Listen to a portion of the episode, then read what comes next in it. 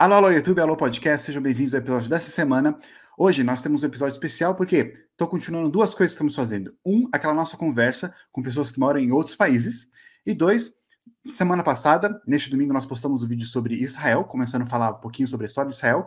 Na próxima semana, vamos falar, nas próximas semanas, se tudo der certo, vamos falar sobre, continuando a história de Israel, desde do, da criação do, do novo Estado moderno até hoje em dia e também vamos falar como que funciona o governo. Então, fique aí, se inscreva, põe aquele sininho para ser notificado. Também vamos, na próxima semana, vamos falar sobre judaísmo. Estamos fazendo um especial sobre alguns vídeos de Israel. E hoje nós temos uma convidada especial, que ela, na verdade, é brasileira, mas mora lá em Israel por alguns anos já. É a Aline e do canal Israel com a Aline. Então, já quero dar as boas-vindas aqui para a Aline. Shalom! Bom dia, boa tarde. Muito obrigada pelo convite. É um prazer estar aqui com vocês hoje. Muito obrigado por aceitar esse convite. Fiquei bem animado. Muitos de vocês estavam sugerindo conversar aqui com a Aline. E aproveitando né, também, já que estamos fazendo é, essas, esses vídeos sobre Israel, fiquei muito animado de poder conhecer um pouquinho mais de alguém que mora lá, né? Que tem essa experiência. Eu já visitei Israel uma, uma vez. É, fui por um dia, foi bem rapidinho, na época que eu estava fazendo um, um estágio na Jordânia, e aí eu pude, por um dia, a gente fugir, dar uma fugidinha e conheci. É, na verdade, a gente foi por baixo, assim, porque quem, quem me levou falou: ah, é melhor ir pela fronteira por baixo. Então a gente desceu até Acaba, atravessou a fronteira e aí subiu até Jerusalém. E só sei que uma coisa: foi um dos dias mais quentes da minha vida. Isso que eu já morei em Belém do Pará, já morei em Fortaleza, mas foi bem no meio, tava no meio do verão e foi muito, muito calor, muito calor, muito calor. No hotel, pior que o hotel que a gente ficou também, o ar-condicionado não estava funcionando. Eu lembro que eu me molhei todo assim, ó, para poder dormir, mas foi, foi o que é quente assim mesmo no verão inteiro. Então, é quente aqui no verão. A gente, mais de 60% de Israel é deserto, e ainda mais a região que vocês vieram. Se vocês vieram por Aqaba e Eilat, uh, Eilat é a cidade mais quente de Israel. Tem no alto, alto verão, chega a 47, 48 graus. Então, realmente não consigo nem imaginar o que seria lá sem ar-condicionado. Então é, é, quente, depende da região do país também, mas Eilat é a cidade mais quente de Israel. Sim, eu lembro que o vento, porque normalmente no Brasil, por exemplo, no litoral, né, é calor, mas aí vem aquela brisa do mar e refresca essas coisas. Mas ah, o vento que vinha, parece que é aquele quando a gente abre o forno, que vem aquela, aquele, va, aquele vapor, né, aquele bafo quente, é assim, parecia que o forno estava aberto, eu queria me esconder. Mas no inverno faz frio também. Então, sim, a gente tem. Israel é um país extremamente pequeno. Israel é menor, mais ou menos o tamanho do estado de Sergipe, para a gente ter uma ideia. Que Israel é bem pequeno, mas ao mesmo tempo a gente tem lugares super quentes como Eilat, como a gente também tem lugares frios. Então, a gente tem o Monte Hermon, que é a ponta oposta de Israel, são 2.200 metros de altura, tem neve o ano inteiro e no inverno chega a ter pista de esqui. Então, tem neve, tem calorão, tem de tudo em Israel, mas depende da época do ano, depende também aonde a gente está no país. Sim, interessante. Então, conta um pouquinho pra gente, Aline. Você é aqui, né? Você tinha falado que é do Sul, aqui do Brasil, mas mora aí já faz uns 12 anos, certo? Exatamente. Eu vim para Israel quando eu tinha 17 anos. A ideia era vir passar um ano fazendo trabalho voluntário. Vim, passei um ano, amei. E depois de um tempo, depois eu decidi realmente, eu acho que Israel vai ser a minha casa, e daí eu migrei. Eu vim com uma passagem só de ida em 2009, e desde 2009 eu tô aqui. Uau. E eu moro em Jerusalém, aqui o fundo é Jerusalém. Você foi para Israel então para esse trabalho, não era uma coisa assim, era uma coisa que você já tinha vontade antes, você tinha curiosidade, ou era só mais um destino assim que acabou acontecendo? Então, eu nasci e cresci na comunidade judaica, então como judia eu sempre tive uma conexão especial com Israel, Israel é considerado a nossa casa ancestral, então eu sei que minha família há muitas gerações atrás viveu aqui, então não é simplesmente mais outro país bonito no mundo, sim, tem uma conexão especial para mim. Meu pai já morou em Israel no passado, então para mim era uma coisa meio óbvia quando eu era hum. quando eu era pequena que um dia eu iria vir para Israel, talvez passar férias, talvez fazer voluntariado. Eu não tinha certeza, não imaginava que eu ia passar o resto da minha vida provavelmente aqui, mas eu vim justamente para esse um ano, gostei de decidir morar para cá. E justamente quando a gente chega aqui em Israel, as pessoas não dizem bem-vindo a Israel, eles dizem welcome home, bem-vindos à casa. Então, justamente é uma sensação de estar voltando para nossa casa, hum, que é uma coisa entendi. estranha para quem está no Brasil sentir que a casa é do outro lado do mundo, mas é Sim. assim que eu me sinto. E o que que fez assim, quando você veio assim que você gostou muito assim? Quais são algumas coisas que você gostou bastante assim que você fez tomar essa decisão de ficar? Então, as pessoas, na realidade.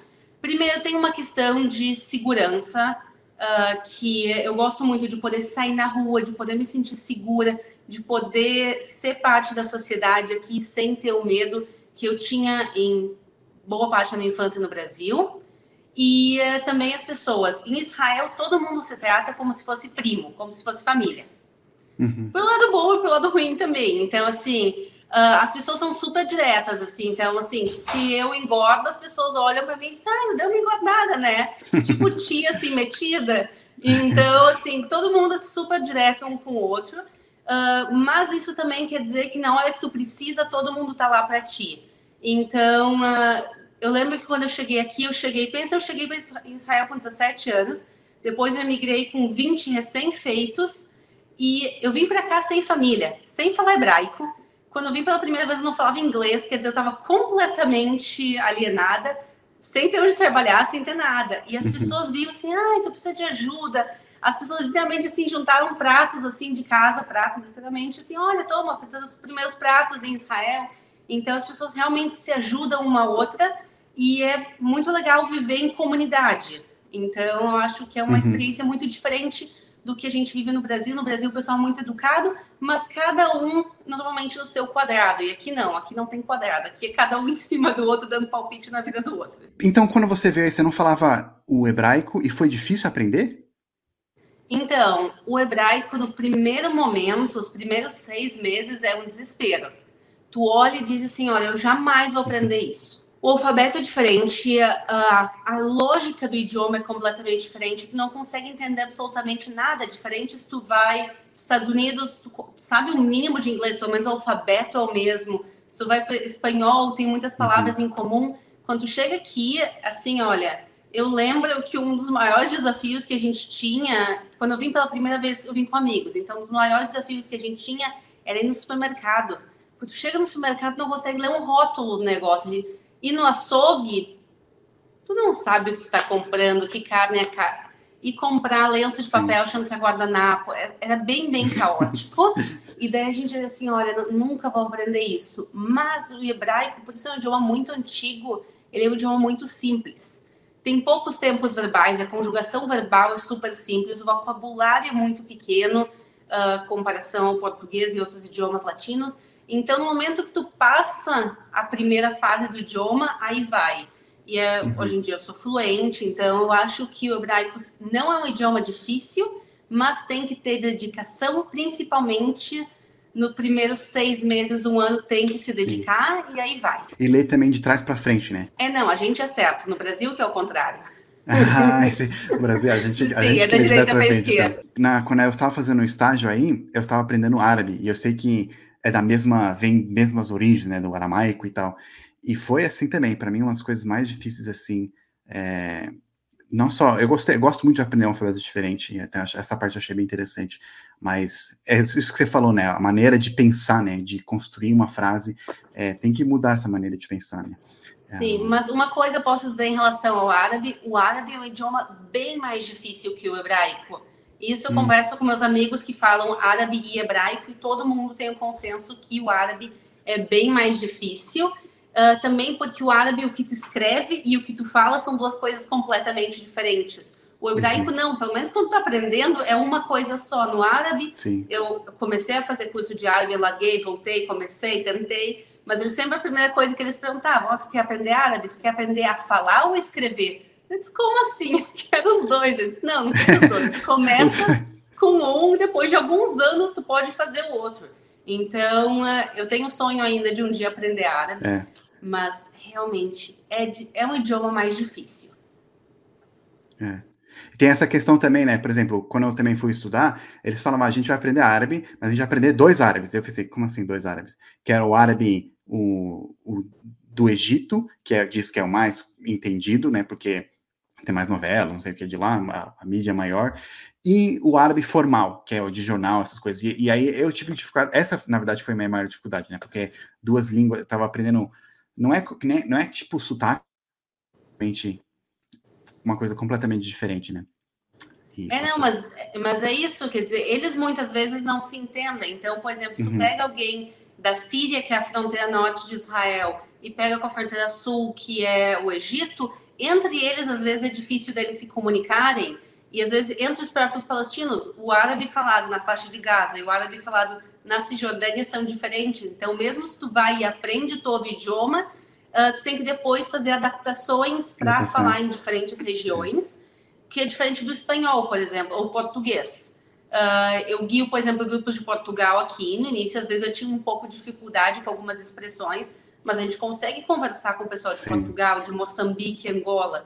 E, em comparação, os árabes, entre eles, tem uma grande diferença entre os países que para eles é difícil se comunicar entre eles. Fazendo o, o, o, vídeo sobre Israel, eu aprendi sobre as diferentes origens, né? Tem o, o Ashkenazi, que são do, da origem europeia, tem o, o, da origem da península, que agora me fugiu o nome. Da Sefaradita.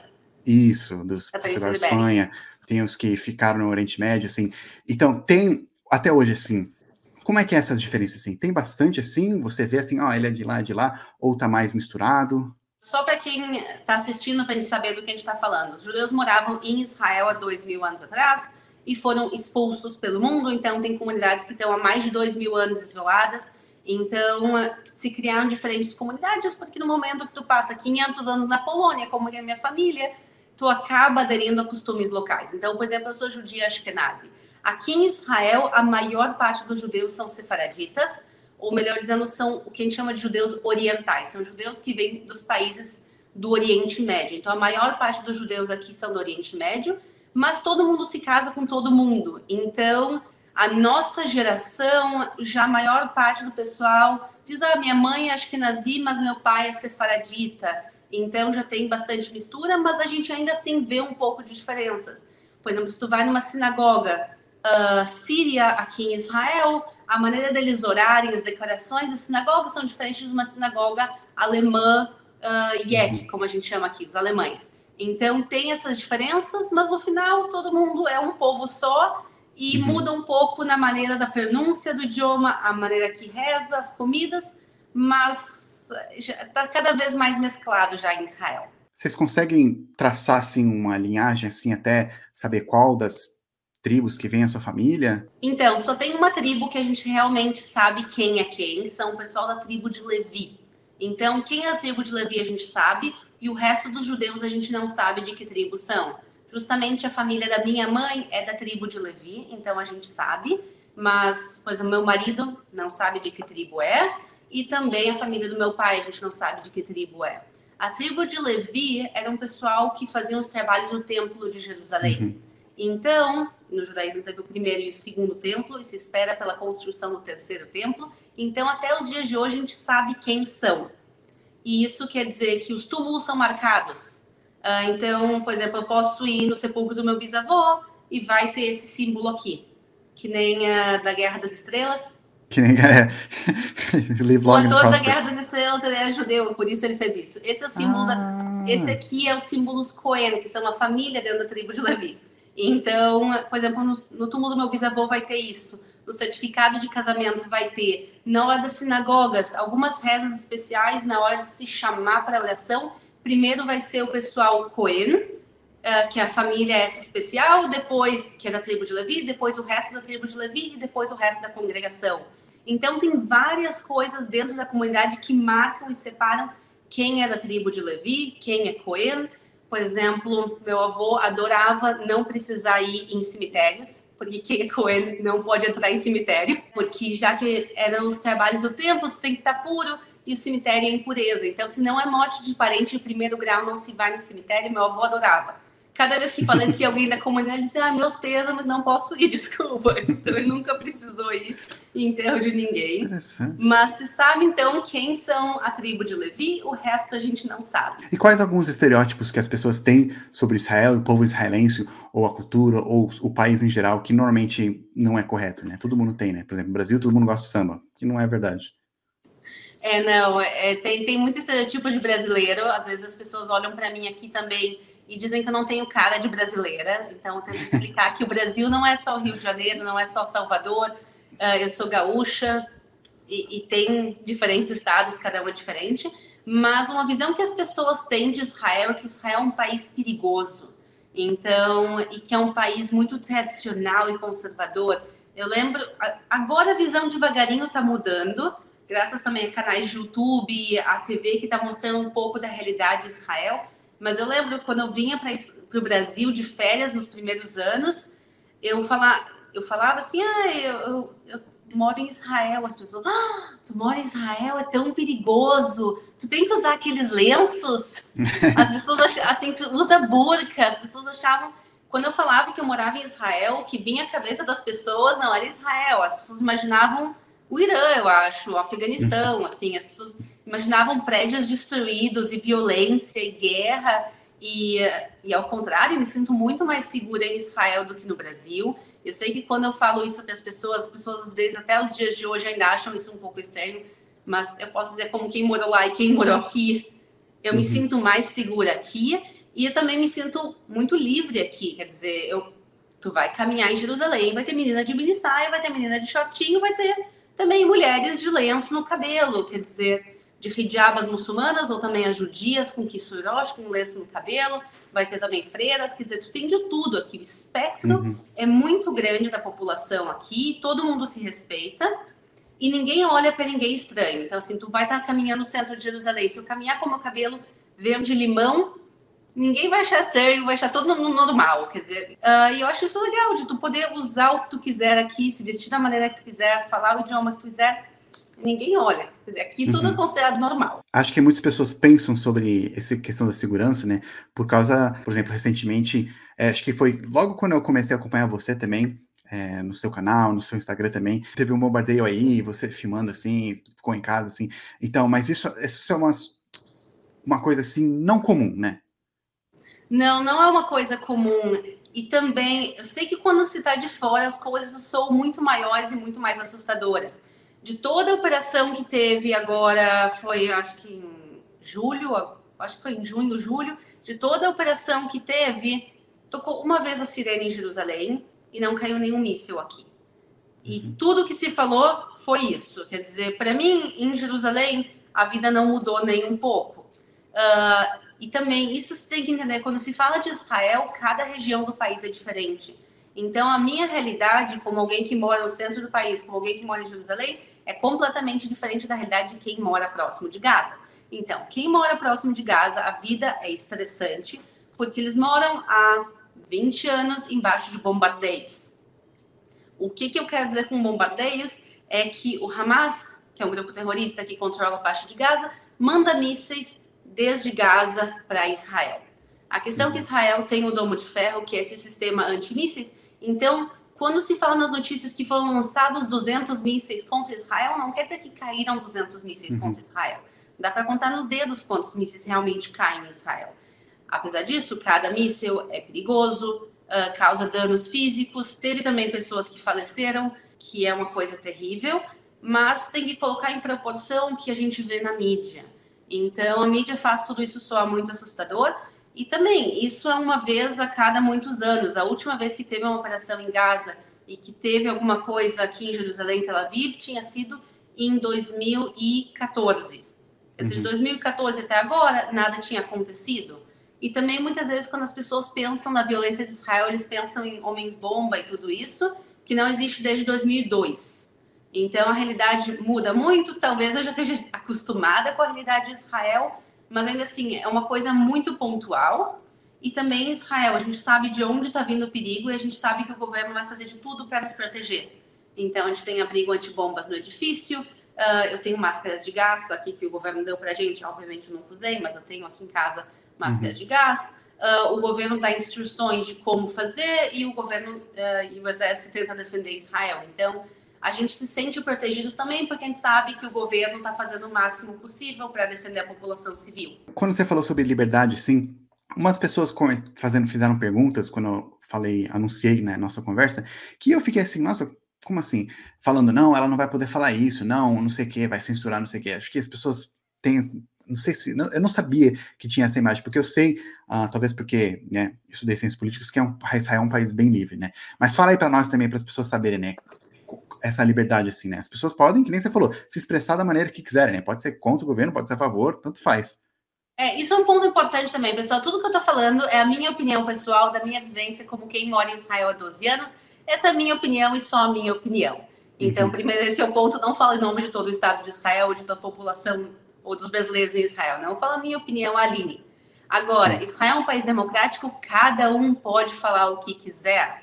E uh, tem, pessoal, vejam o nosso parlamento. Israel tem um dos maiores partidos no parlamento, é a Reshima Meochedet, que é um partido árabe. A gente tem árabes, muçulmanos, cristãos, a gente tem de tudo dentro do parlamento, cada um pode dar sua opinião, todo mundo que é cidadão de Israel, independente da religião, sexo, todo mundo a partir de 18 anos pode votar e ser votado.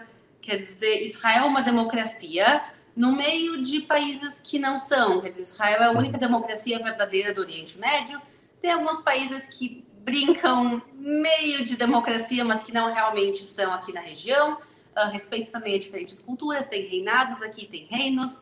Agora a Jordânia, uhum. justamente, tu morou, a Jordânia agora está falando de talvez fazer um processo de talvez nos próximos anos passar a ser uma democracia. Então, talvez daqui a alguns anos a gente não seja os únicos, mas por enquanto é. E se tu quiser aqui sair na rua com uma bandeira da Palestina, tu sai. E a galera sai, quer dizer, tem bandeiras da Palestina também em Jerusalém, porque no final uhum. das contas tem opiniões políticas. E todo mundo aqui tem sua opinião política tem gente que é a favor de um estado, de dois estados, uh, de meio a meio.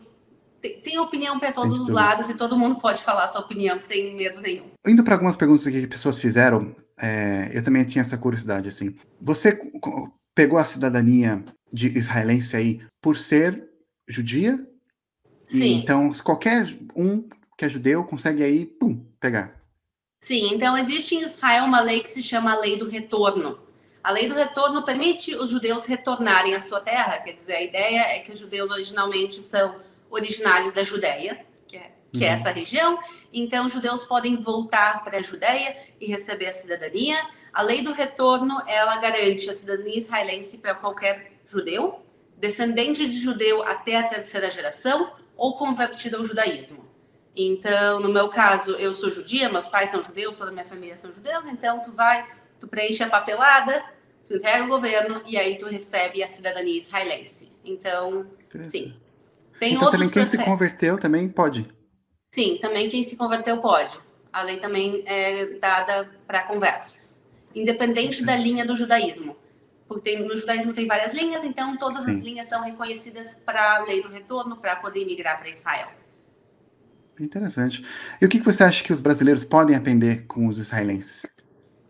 Então, Israel tinha tudo para dar errado, pessoal. Tudo. Israel, mais de 60% de Israel é deserto. Israel tem um clima, como a gente viu, um calor no verão. Uh, praticamente não chove em Israel. Não tem terra fértil. Israel está numa região cercada de inimigos. Agora a gente está com a gente está com mais amigos que nunca, quer dizer, os Emirados Árabes, a Jordânia, o Egito, uh, ou não o Catar, ainda, ainda não, mas uh, Bahrein, Marrocos, quer dizer, a gente está vendo que sim, tem países que estão ficando mais amigáveis e fazendo relações com Israel, mas não foi sempre assim na história. Ainda assim, a maior parte dos países do Oriente Médio não tem relações diplomáticas com Israel. Várias vezes ao longo da história declararam guerra, quer dizer, tantas vezes Israel quase foi apagado do mapa. Então, Israel tinha tudo para dar errado e deu certo. E deu certo, eu acho, por causa da cabeça dos israelenses, a cabeça dura dos israelenses. Uhum. Os israelenses olhavam para aquele deserto, 45 graus, e eles olhavam e diziam: vamos fazer aqui uma cidade. E diziam: tudo, tem tudo para dar errado, 1% de chance de dar certo, vamos fazer dar certo. Então, Israel consegue fazer agricultura no deserto. Israel consegue uh, trazer uma democracia mesmo para uma região onde isso não não é parte da cultura. Israel conseguiu fazer tantas coisas em tão pouco tempo. Quer dizer, Israel, o Estado de Israel tem 70 e poucos anos. Então, uhum. quando a gente olha para o Brasil e a gente olha que tem problemas, diz, ah, olha, olha o Nordeste, tem uma situação difícil. Tem uma situação difícil, mas tem solução. Quer dizer, com cabeça dura e com trabalho se pode também desenvolver o Nordeste, se pode desenvolver agricultura em lugares onde se acha que não se pode, uh, se consegue aqui uh, construir tantas coisas em Israel, eu acho que Israel é um exemplo para o Brasil nessa questão de, uhum, de lutar pelo que a gente quer e conseguir fazer.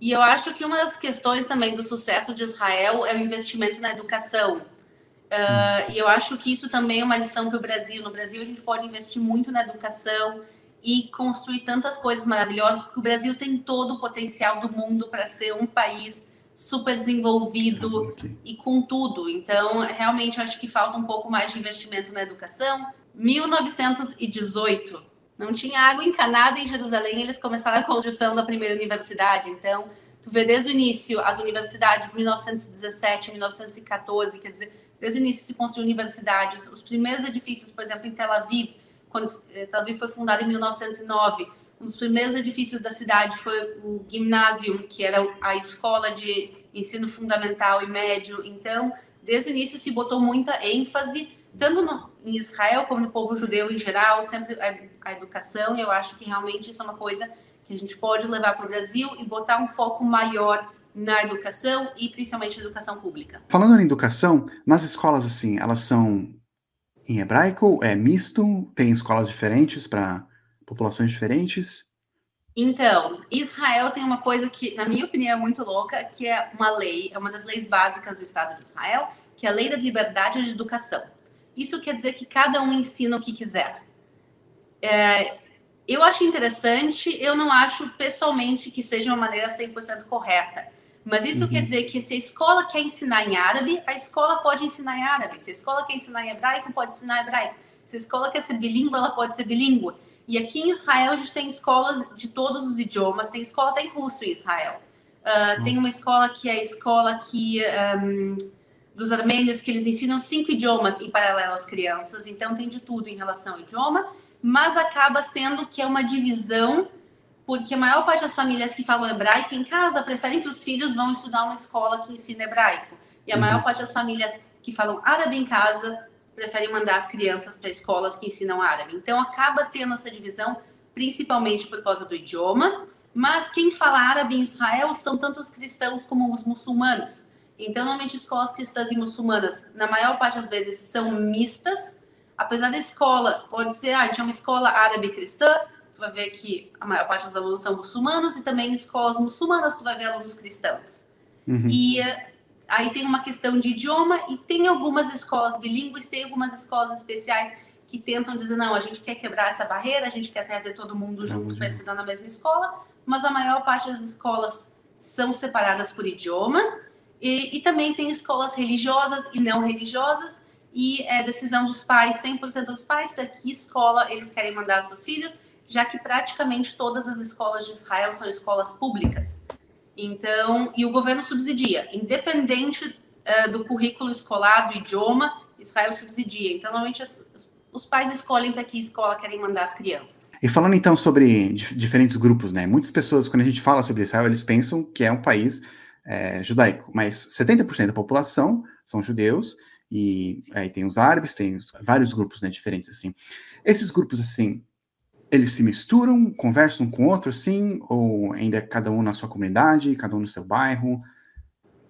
Então, todo mundo aqui mora junto, na realidade, não tem muito como a gente viver separado e não se tem esse interesse nem da população e nem da e nem do governo. O governo quer que todo mundo viva junto, então tu vai acordar de manhã, tu vai na padaria.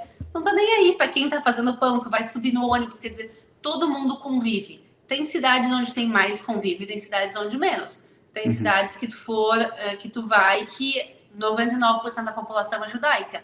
Então vai ter menos interação entre a população, mas tem cidades extremamente mistas, por exemplo, Jerusalém Israel tem mais de 20 minorias religiosas reconhecidas por lei. Então a gente fala normalmente, ah, os cristãos, judeus e muçulmanos, mas tem muitas outras minorias. Tem drusos, tem barrais, tem ahmadim, tem alawim, tem, os alauitas, a gente diz em português. Quer dizer, tem muitas minorias religiosas e todo mundo acaba convivendo, todo mundo acaba se respeitando.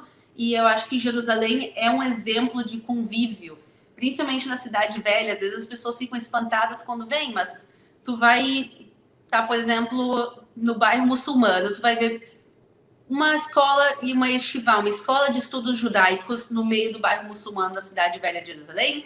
Tu vai olhar para o lado, vai ter um grupo de peregrinos carregando uma cruz, porque a Via Dolorosa, que é o caminho que Jesus carregou a cruz, que é um dos caminhos mais importantes do mundo para os cristãos, fica dentro uhum. do bairro muçulmano. tu vai ver crianças cristãs e muçulmanas juntas, árabes cristãs e muçulmanas juntas, caminhando para uma escola muçulmana que fica na Via Dolorosa, quer dizer, todo mundo convive tanto e tudo tão normal, quer dizer, uma, tu vê um judeu, uma freira, um padre, um muçulmano, um imã, todo mundo junto no mesmo bloco, é a coisa mais normal do mundo aqui em Jerusalém.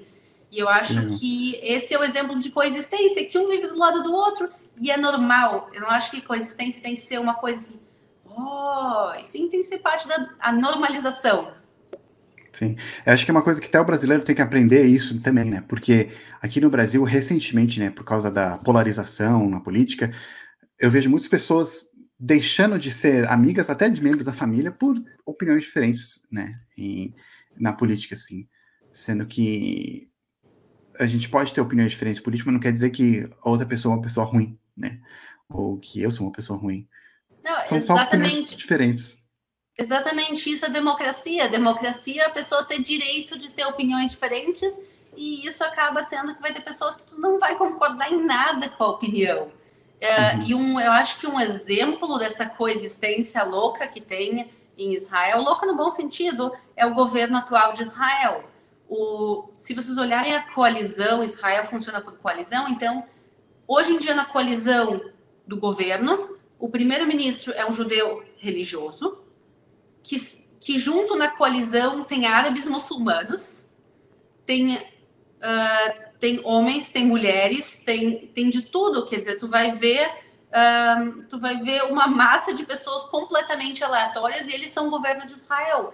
E, obviamente, eles não concordam em tudo, mas tu uhum. vai ter judeus ortodoxos junto com judeus laicos, junto com ateus, junto com muçulmanos sentados e discutindo política. E obviamente eles não concordam em boa parte da política, mas eles governam o país juntos porque eles entendem que tem, uh, tem um objetivo em comum. O objetivo em comum é uh, melhorar Israel. Cada um tem sua visão de como fazer isso. O Eduardo Nunes Pereira, ele fez uma pergunta bem interessante. Ele perguntou quais são algumas influências dos judeus aqui no Brasil, né? Então, a comunidade judaica no Brasil ela é bem menor, nos Estados Unidos ela é bem maior. No Brasil, hoje em dia, tem por volta de 120 mil judeus brasileiros, mas tem, uh, teve muitas imigrações anteriores também.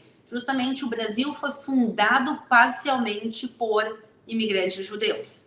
Uh, justamente nessa época, 1400, no final de 1400, início de 1500, uh, ah, começam conversões forçadas de judeus em Portugal e na Espanha. A Inquisição começa a perseguir e muitos começam a fugir para o Brasil. Então, parte dos descobridores do Brasil, não exatamente o Brasil foi descoberto, mas parte das pessoas que colonizaram o Brasil por volta de 1500 e nos, nos três primeiros séculos eram judeus que foram convertidos à força ao catolicismo. Então, na realidade, o Brasil foi fundado parcialmente por judeus e eles deixaram algumas marcas, principalmente no Nordeste. Então, eu acho muito interessante que parte do Nordeste até os dias de hoje segue práticas judaicas, parte sem saber. Então, tem comunidades no Nordeste que, por exemplo, não comem carne de porco. Os judaísmo não de porco. Tem comunidades no Nordeste, a gente chama eles de Anusim, ou marranos, uh, ou cristãos novos, eles são chamados. Então, acendem velas na sexta-feira. Então, no Nordeste tem uma influência muito grande. O próprio chapéu tradicional nordestino tem uma estrela de Davi desenhada na frente, seguidamente. Se vocês olharem, tem uma estrela de Davi, que é parte dessa, desses resquícios judaicos que vieram. E também eh, um pouco, eu acho, de do Rio e São Paulo teve influência, quer dizer, tu vai nas grandes universidades e tem muitos professores universitários judeus justamente com essa mentalidade de levar a educação adiante. E, uh, e, é isso, quer dizer, tem um pouquinho de influência judaica em vários lugares no Brasil. Até no, no barquinho, do, dos primeiros barquinhos portugueses que chegaram lá, no, lá, lá em na Bahia, no, no dia do descobrimento do Brasil, um dos tripulantes, ele era judeu, é, ou, na verdade, ele se, conver se, converteu depois, mas muitos falam que ele só se converteu, né, forçadamente, mas ele era um judeu, esqueci o nome dele, vou colocar aqui na, na tela para as pessoas verem, mas ele era um judeu que eles conheceram lá na Índia, e ele, ele fugiu da Espanha durante a Inquisição também, foi para foi para no Oriente Médio, do Oriente Médio foi para onde estava vivendo.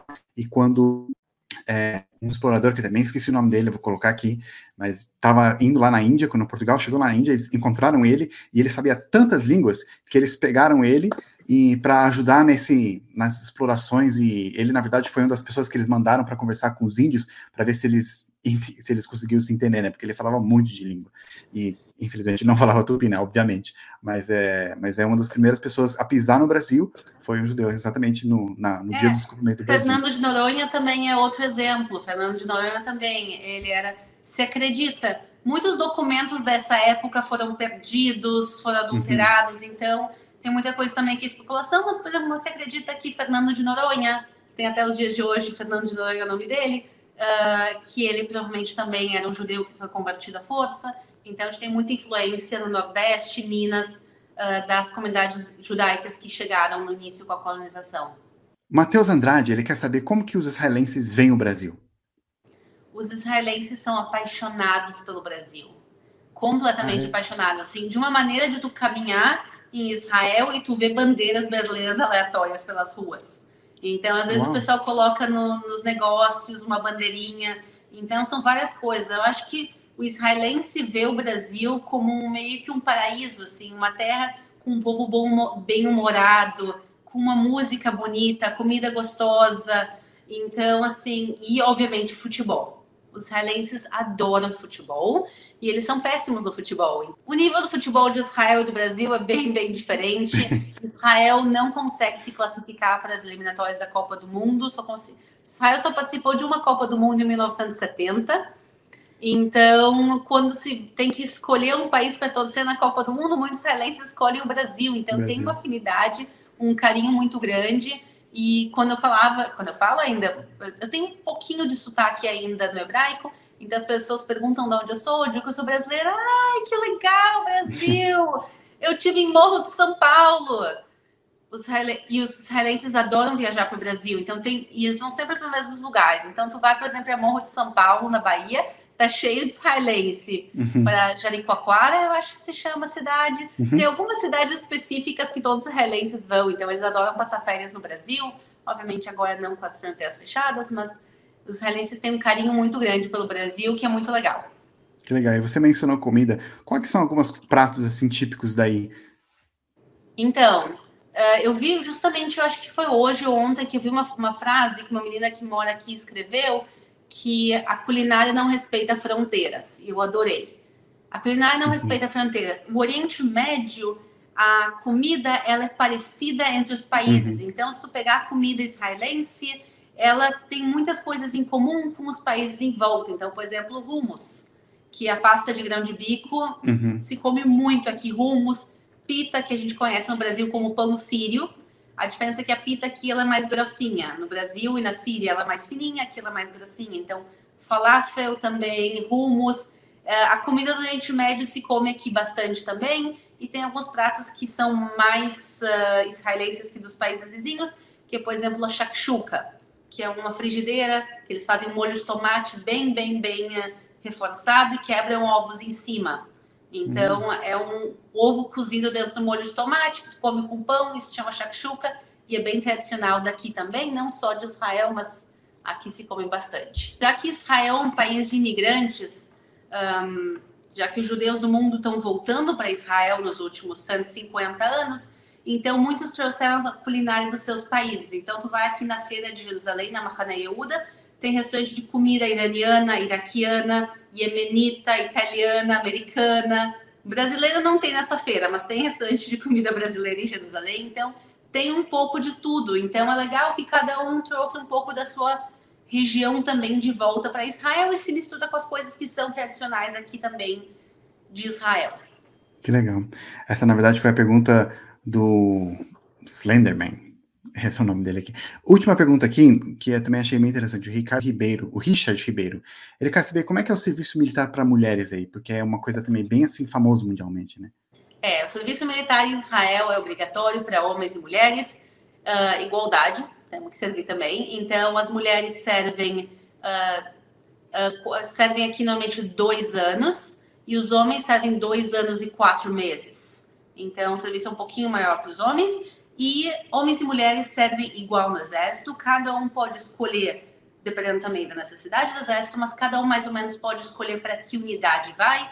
Então, eh, tem unidades uh, a maior parte das unidades do exército são mistas, homens e mulheres juntos, e tem algumas unidades só de mulheres e algumas unidades só de homens, mas cada vez mais também estão quebrando essas barreiras, as unidades estão ficando cada vez mais mistas também no exército, e mulheres também servem no combate, quer dizer, não, a maior parte do exército são não combatentes, a maior parte do exército é inteligência, a pessoa que tem que cuidar da logística, tem gente que cozinhar, tem tanta logística por trás do exército, mas os combatentes têm tanto combatentes homens como mulheres. E esse pessoal aí do exército, assim, são só os judeus ou os árabes também têm que servir? Então, o serviço militar ele é obrigatório para judeus e judias e drusos. Drusos é uma das outras religiões que existem aqui em Israel, hum. uma religião super interessante. Busquem depois também drusos, eles são uma religião secreta, a gente não sabe muito sobre a, a crença deles, mas eles têm uma comunidade relativamente grande em Israel e os homens drusos são obrigados a servir o exército. As outras religiões servem se querem. Então, Israel hum. não vai obrigar um muçulmano a servir no exército de Israel se ele não quer, mas Israel incentiva aqueles que quiserem sim se alistarem. E a gente está vendo o crescimento, quer dizer, cada vez mais tem árabes, tanto cristãos como muçulmanos, servindo no exército. E tem desde o início, desde 1948, desde a independência do Estado de Israel, tem unidades muçulmanas dentro do exército outra vez, eles podem ir para unidades comuns, mas também tem unidades tradicionais de muçulmanos no exército de Israel. Uhum. E alguém imigrante, assim, por exemplo, você não tem que servir também ou não precisa? Porque passou a idade, não sei, tem uma idade específica? Ou para quem nasceu? Então, o serviço militar ele é obrigatório para mulheres até os 20 anos. Já que eu migrei, eu já tinha completado 20 anos, o exército disse, muito bem-vinda, tu não vai ser chamada. Porque quando eu imigrei, quando eu recebi minha cidadania, eu estava cuidando de sair do exército e não entrar. Mas hum. uma família de imigrantes, se eu tivesse imigrado com 15 anos, com 18 anos ou com 10 anos, eu sim teria que ter servido. Então, o serviço também militar, ele é para imigrantes também. Legal. Dependendo Legal. através da religião. Se são imigrantes muçulmanos, não vão ser obrigados. Se são imigrantes judeus, sim, vão ser obrigados. Interessante. Nossa, eu aprendi muito sobre, é, sobre Israel, um país muito interessante, que na verdade vamos falar um pouquinho mais ainda nessa semana. Pessoal, então, de novo. Pessoal, também, muito obrigado, Aline. Vai conhecer o canal dela, que ela fala muito mais coisas. Tem muitos vídeos que ela explica, mostra um pouquinho sobre a vida lá em Israel, muito interessante. Ensina hebraico também, não é? Um pouquinho, um pouquinho de hebraico. Eu aconselho quem quer realmente aprender a pegar um curso realmente para se dedicar, mas tem um pouquinho de hebraico no canal, tem um pouquinho do dia a dia, tem desde o supermercado até lugares santos. Então, a ideia é mostrar Israel como um todo, do nosso dia a dia, tanto na época do conflito como no dia normal. Quer dizer, os locais sagrados, tanto judaicos como cristãos, como lugares históricos para a humanidade. Então, vocês estão convidados a conhecer o canal Israel com Aline. E muito obrigada mais uma vez pelo convite. Nos vemos no próximo vídeo e vamos ficar por aqui. Um abraço, Helene. Muito obrigado. Muito obrigada a vocês.